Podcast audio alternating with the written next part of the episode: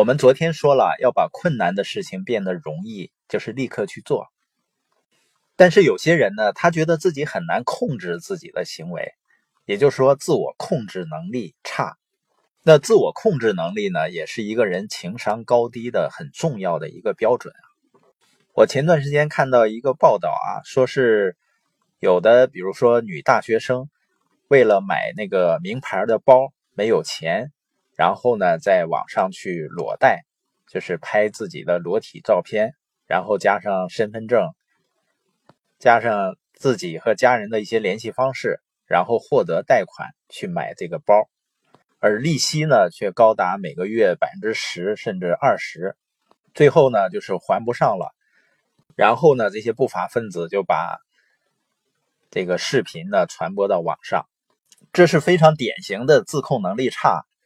一个人总让诱惑战胜自己的自控呢，那做事情呢总是倾向于短期的、即时的那种自我满足。但是很多人呢，他觉得自控是很难的。你比如说，面对美食，那个变得更苗条的理性目标呢，就显得不那么重要了。那我们看一下什么是自我控制？自我控制呢，就是一个人抵御外界的感性诱惑。坚定实现自己理性目标的能力，也就是说，为了达成自己的目标，尤其是长期的目标，能够自我约束、自我控制，去做跟目标有关系的事情，而不是当下喜欢的事情。那去做到自我控制，会不会真的很难呢？那我们这次呢，去阿拉斯加的游轮旅行呢，有一个现象，实际上让我触动是很深的。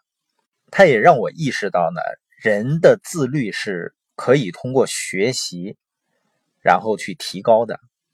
因为大家都知道，小孩子是自控力最差的，因为他们的情感大脑还没发育完全嘛。一旦有了不满意的事情，他们就会哇哇大叫，也就是很难控制自己的情绪。我们也经常看到的，比如说在商场，一个孩子呢看到自己喜欢的玩具。啊，想要如果父母不给买呢，有的不仅大哭大闹，甚至呢满地打滚有的父母呢，一方面是心疼孩子，另外一方面呢，也是觉得面子上过不去，所以呢就顺应孩子的这种需求。结果呢，孩子哭闹成为了他们和家长沟通的一种手段，或者是一种要挟父母达成自己目的的一种方式了。孩子通过哭闹的方式。希望来达到自己的目的，这个是可以理解的，因为他还没有学会去沟通嘛，这是他和人们沟通的一种方式。关键是，如果父母就是因为孩子哭闹而满足他的需求，那么就是在告诉孩子呢，你的这种方式是行之有效的。那你说孩子实际上有一些要求也不是多么过分啊，他又哭又闹，那就满足他也无所谓嘛。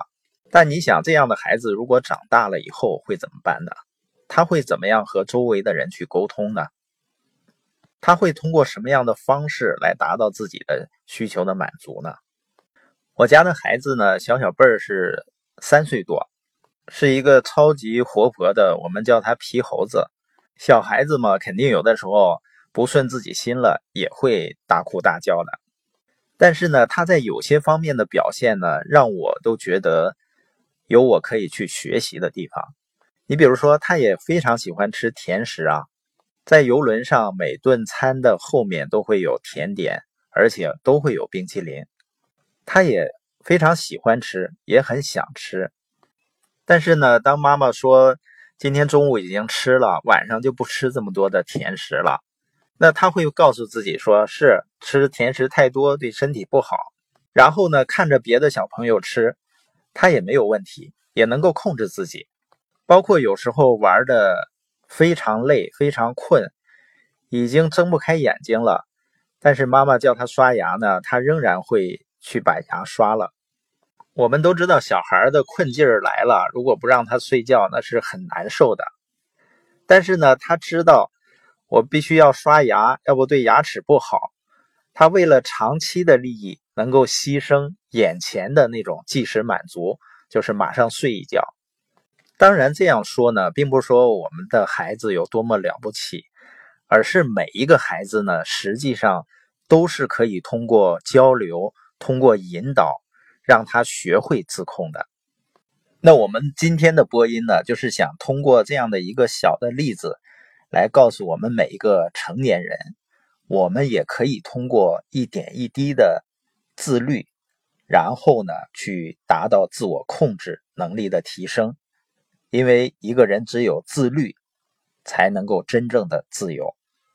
就像法国作家蒙田曾经说过的：“真正的自由是在所有时候都能够控制自己。”